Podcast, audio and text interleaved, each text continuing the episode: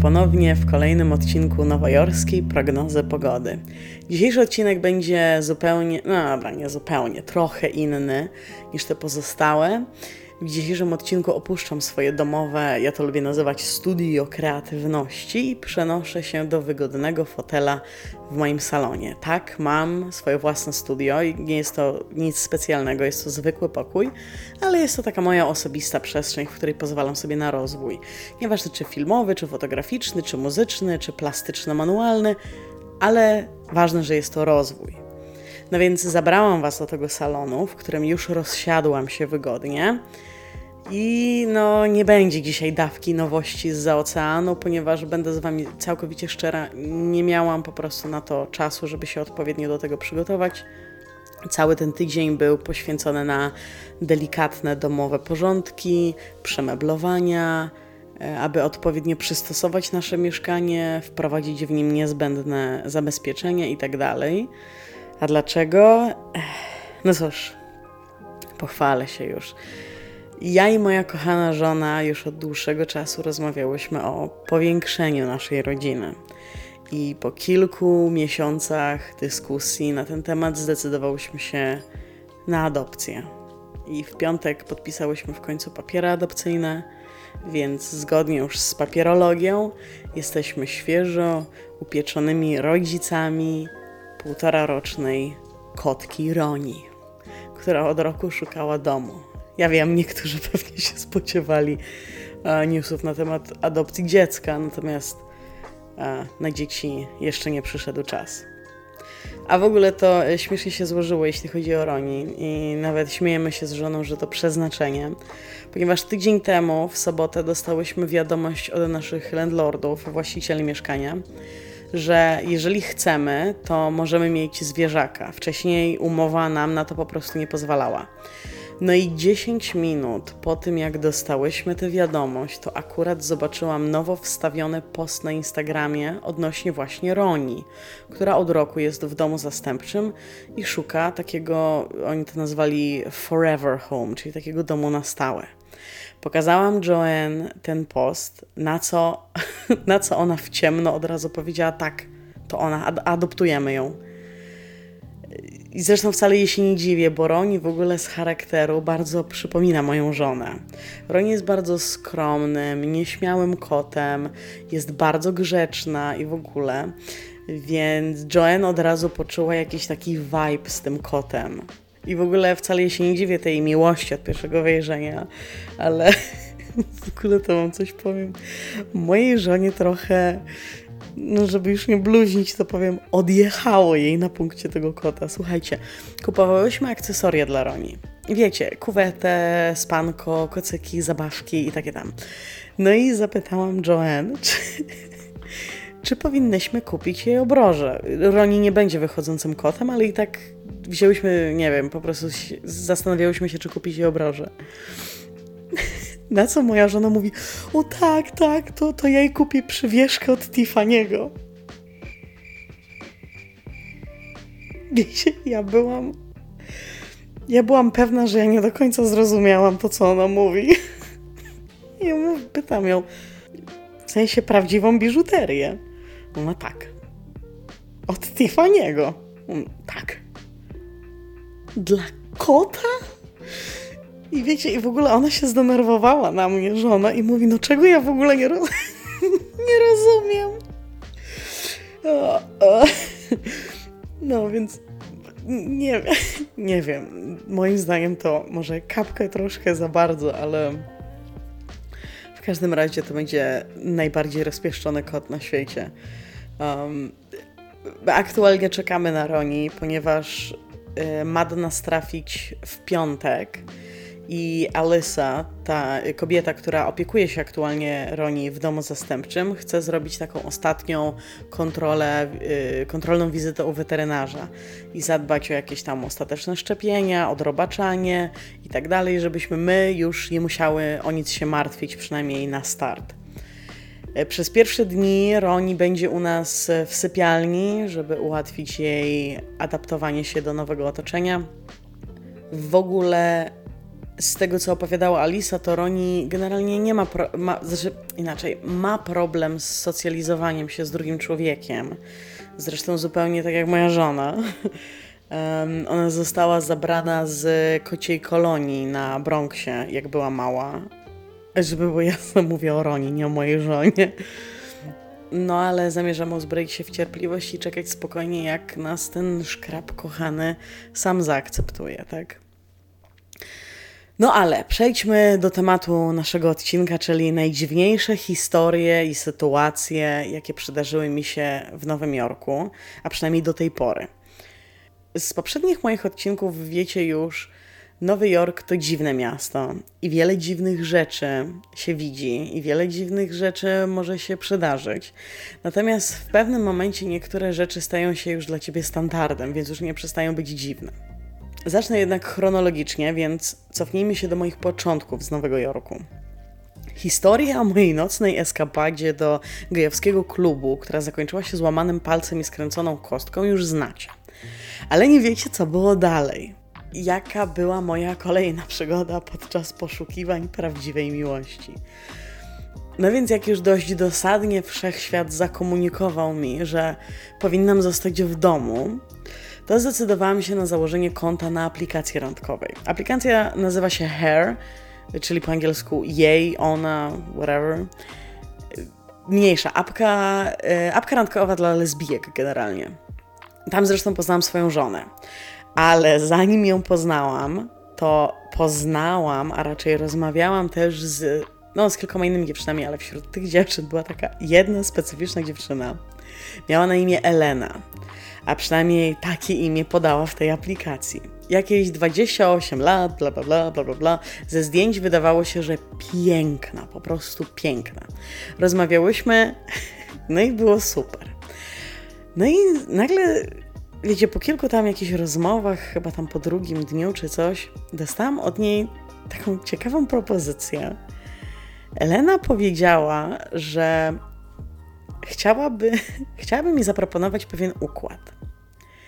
Zapytałam jaki. Jak się okazało, powiedziała, że chce być chce być moją sugar mommy i chce, wiecie, chce się ze mną spotykać, rozmawiać, przytulać, generalnie wszystko to, co robi się w związku, a w zamian za to ona będzie mi płacić 2000 dolarów tygodniowo. Wiecie, coś już śmierdzi, co nie? Ale mówię, dobra, no. Są tutaj takie osoby w Nowym Jorku, co prawda może, wiecie, znacznie częściej się to zdarza tutaj niż w Polsce, nie? Ale mówię, dobra, są takie osoby. No ale wiecie, mówię jej, że to trochę dla mnie dziwne i że, że ja w ogóle uważam, że ona jest bardzo fajną kobietą i tak dalej, że fajnie mi się z nią rozmawia i że ona wcale nie musi mi płacić za to, że ja będę sobie z nią spędzać czas. No ale ona nalega i nalega, więc wiecie, robi się to coraz, robi się coraz dziwniej. No i wiecie, ze zwykłej ciekawości powiedziałam, że dobra, o jak już tak bardzo nalegasz, no to why not, okej. Okay. Wiecie, ja tam mogę się spotykać z sugar mami, ja nie, nie mam z tym problemów. No i jak już jej powiedziałam, okej, okay, że spoko, to w tym momencie Lala zrzuca na mnie bombę, gówno wali w wiatrak, a panienka wyjeżdża z tekstem, ale najpierw ale najpierw musisz mi udowodnić swoją lojalność i przesłać mi 100 dolarów. Słuchajcie, myślałam, że się posikam, ja to, jak to przeczytałam. Powiedziałam jej... Powiedziałem oczywiście, że nie ma takiej opcji, że nie wyślę jej żadnych pieniędzy, żeby udowodnić swoją lojalność, czy w ogóle. Także beka na maksa. Powiedziałam, Powiedziała jej, że nie zamierzam przesłać jej w ciemno 100 dolarów. Kogoś, kogo nie znam. A ona, słuchajcie, powiedziała, że jak kwota to problem, to że może być 50. Oh my god. Uwielbiam wspominać te historie, naprawdę. A tak, a tak a propos kamerów, o których już nieraz wspominałam. W Stanach jest ich pełno. Jak widzicie, jak słyszycie raczej, jak słyszycie, potrafią być bardzo kreatywni. Dlatego po prostu uważajcie. Ja powiem wam, że w Polsce chyba nie ma aż tylu oszustów. a przynajmniej wiecie, nie mają takiego tupetu jak ci tutaj.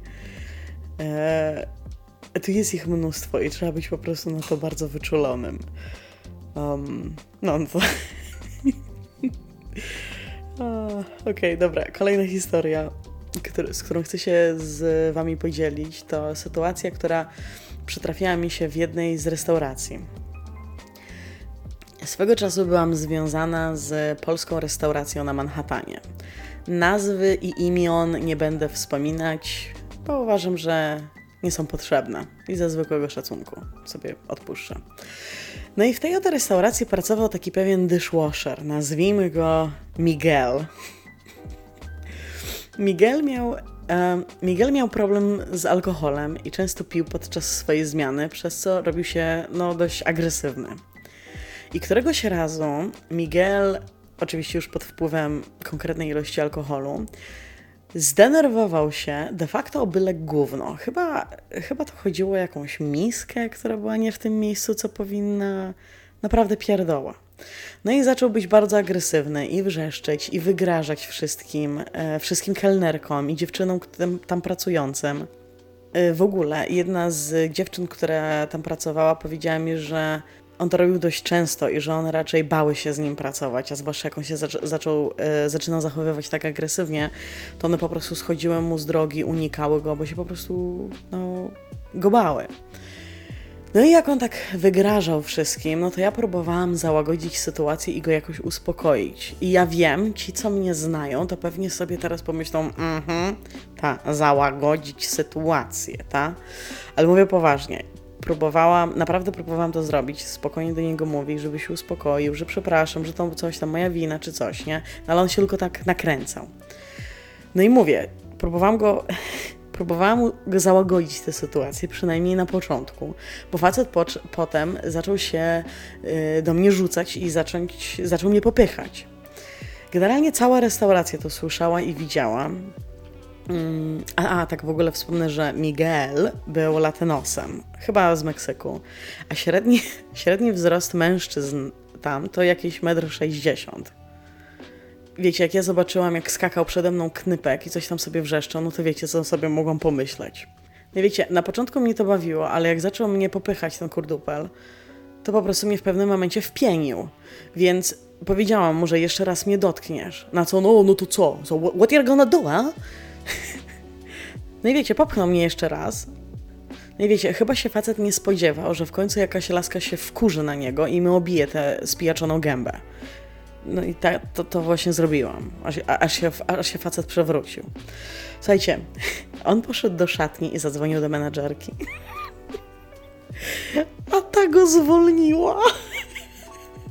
A to jeszcze mówił, że o, ja nie wiem, co on tam wymyślał, bo ja nie słyszałam tej rozmowy, ale ponoć coś tam, coś tam mówił o mnie i tak dalej, że ja coś tam, ja coś nie potrafię, bla, bla, bla. No i summa summarum w ogóle został wyrzucony z pracy.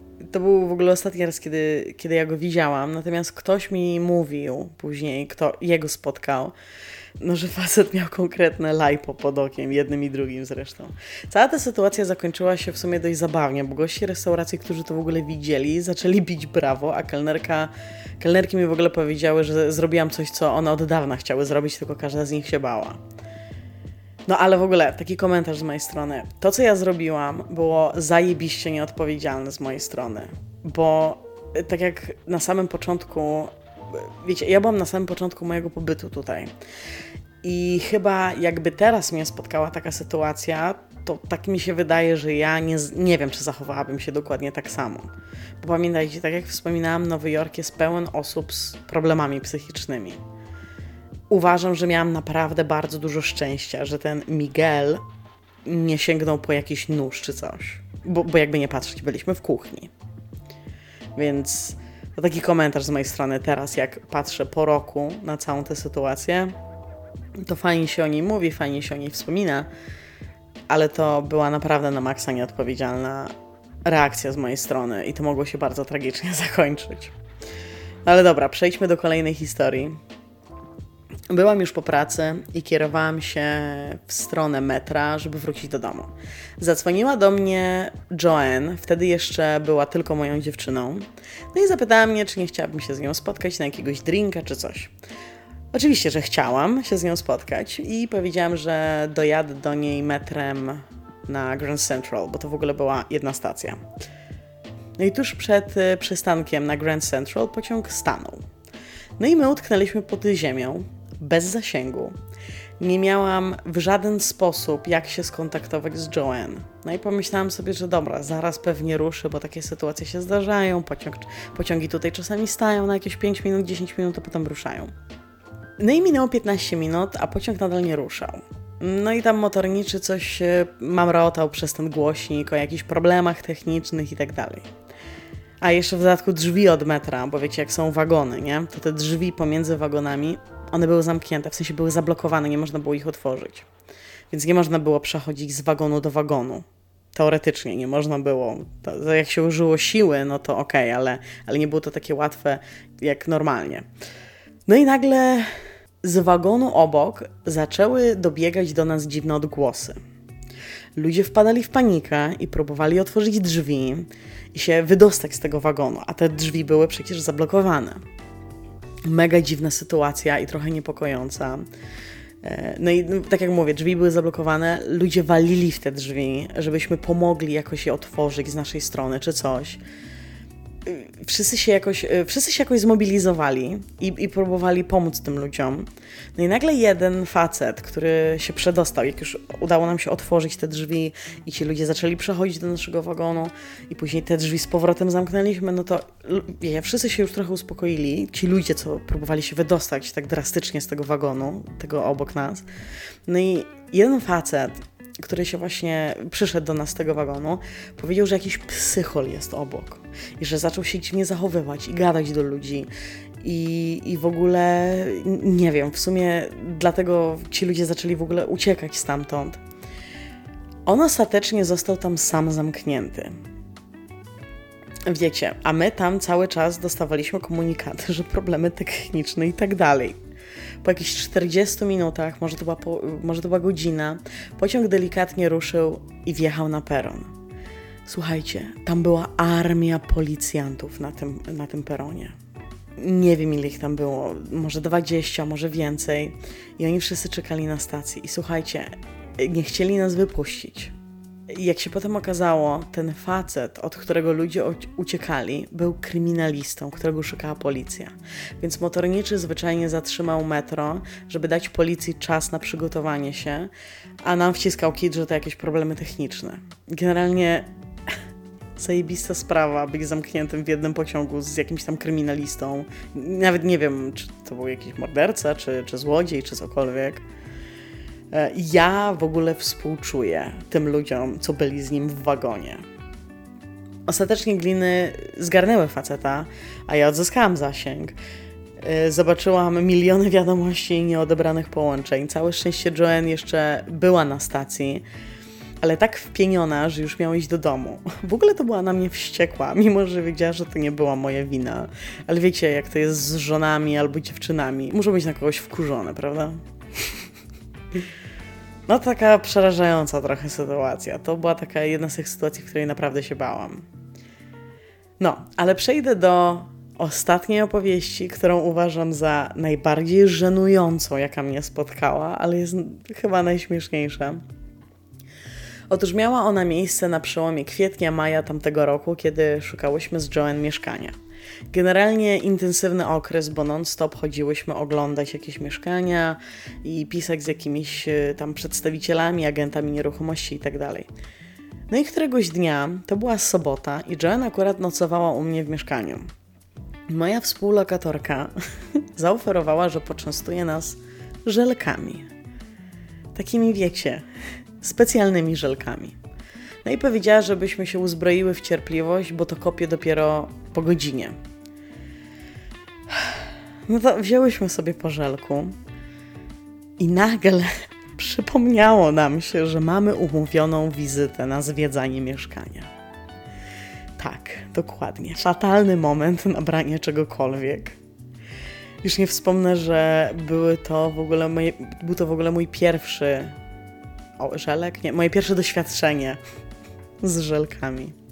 Ubrałyśmy się i wyszłyśmy. Podróż była ciekawa.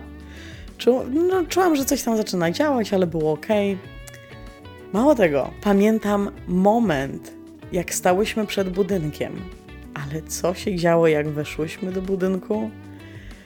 Nie wiem. Nie mam zielonego pojęcia. Pamiętam, jakie miałam dziwne uczucie i myśli, wrażenie, jakby moja świadomość opuszczała moje ciało, po chwili wracała do niego i znowu opuszczała, i znowu wracała, ale zupełnie nie pamiętam tego mieszkania. Nie, ma, nie pamiętam też drogi powrotnej.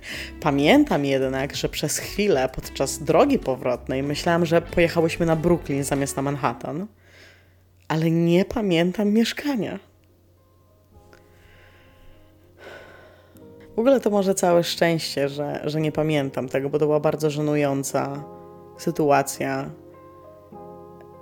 Tak, to musiała być naprawdę bardzo żenująca wizyta. I w ogóle co musiała sobie pomyśleć ta babka, co nas oprowadzała? Oh. No więc to była, to była chyba najbardziej żenująca sytuacja, która mnie tu spotkała.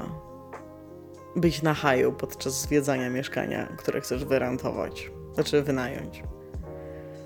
No, no to to były moje najbardziej odjechane, pokręcone, śmieszne, dziwne i w ogóle porąbane historie, które mi się przydarzyły w Nowym Jorku. Może za rok będę mieć ich znacznie więcej, who knows. No i na zakończenie jednak wiadomość od wszechświata. Nie zadzwonię do mamy, bo po przesłuchaniu poprzedniego odcinka wytknęła mi RODO i brak pozwolenia. Um, oczywiście tylko w żartach, tak? E, Pozdrawiam Cię, kochana mamo, serdecznie. A oto wiadomość od wszechświata. Uczyń pierwszy krok w wierze. Nie musisz widzieć całych schodów. Uczyń tylko pierwszy krok. To akurat był Martin Luther King Jr. Dziękuję wszystkim za uwagę i do usłyszenia.